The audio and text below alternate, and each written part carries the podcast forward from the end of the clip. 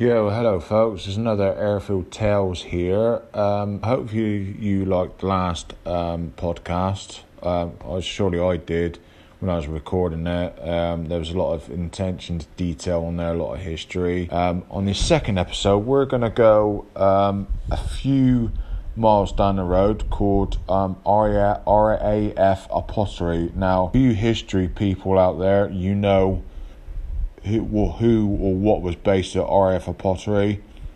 For people that don't know, um, RAF Upottery was basically featured in um, a mini series which is I like very very much most called Band of Brothers. It was basically to do with um, Easy Company of the 506 Parachute Infantry of 101st Airborne.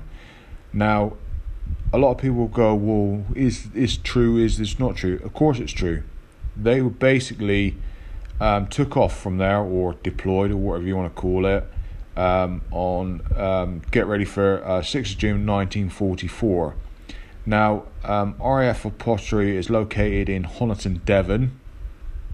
Um, it's owned by the Royal Air Force Station and it's owned by the um, USAAF station. So there's two sort of um, companies that own RAF Upottery. Now, RAF Upottery was uh, officially opened in um, 1944.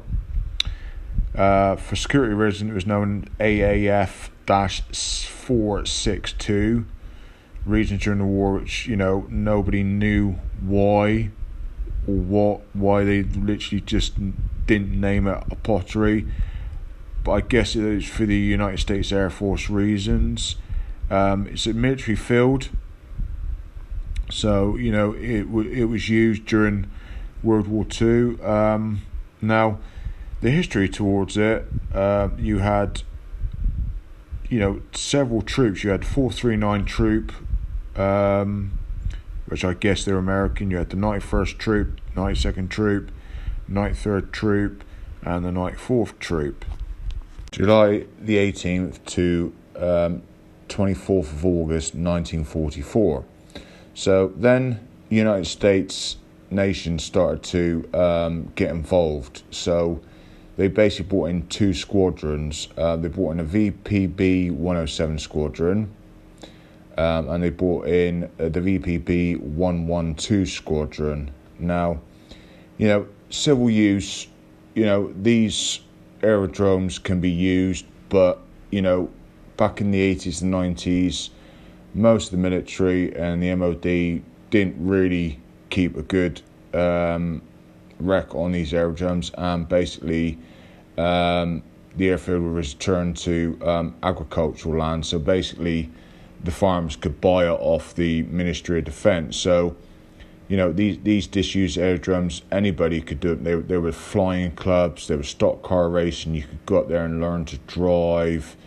Um, now, to to be honest, these aerodromes, if if it was me, I'd literally say to the Ministry of Defence, look, you know, let's let's open them, but let's use them as a museum because Upottery was one of the biggest, to me honest, one of the biggest historical airfields in Taunton. And as you see from the previous, um, you know, bit of the uh, podcast, I turned told you why it was a historic because 101st Airborne took off from there. So I, you know, I, I don't get why these all disused aerodromes, you know, are, are disused. You know, I, think the Ministry of Defence are not really keeping a good you know, tack on these these aerodromes. You know, they're just letting them rot. But then, you know, if you're letting them rot and you know it's a piece of history, let the public up there. You know, yes, you know, you, you're going to have the odd person that's going to go, well, eh, okay, well, if we go up there and we hurt ourselves, we're going to blame you. No, at the end of the day, if you go up there and you hurt yourself, it's your problem. You're walking, you're walking on military defence land. You know, as long as you don't pick up any sharp objects, you know that that's that's that's your fault. You know, it should be also you should be allowed to metal detect. At the end of the day, it's history. It's what I would do. Um, I, am trying to get uh, permission to go up to RAF Culmhead to metal detect because you see on these programs, which there there was one out at the moment called World War II Treasure Hunters, and they go up to these. They, they went up to RAF Scampton. Now, yet again, for all you World War II hunters and your War II historians, what was based at RAF Scampton? The Dam Busters. They went in there, they metal detected, and they found loads and loads of historic stuff buried in a hedge. So how come we're not allowed to go up there? How come the Ministry of Defence are, selling these pieces of airfield onto farmland? You know, they're letting farmers buy them off. Why, why don't you just literally say to them, well, okay, we'll keep it open, we're, but we'll keep it open to the public. If they want to come and have a look, that's fine. As long as they don't fly tip, we'll put you know a guard on the on the um, on the gate between these sort of hours. Basically, open it up, make it like a museum. You know, get people to walk around. You know, there's this place up uh, Dunkeswell that I managed to get a few bits of information on about Culmhead, and he said to me, he said, Stuart, he said, um, I can take you up Culmhead.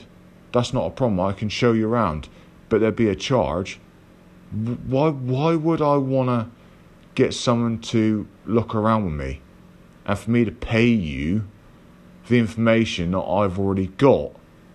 You know, why? You, you're just looking around Culmhead.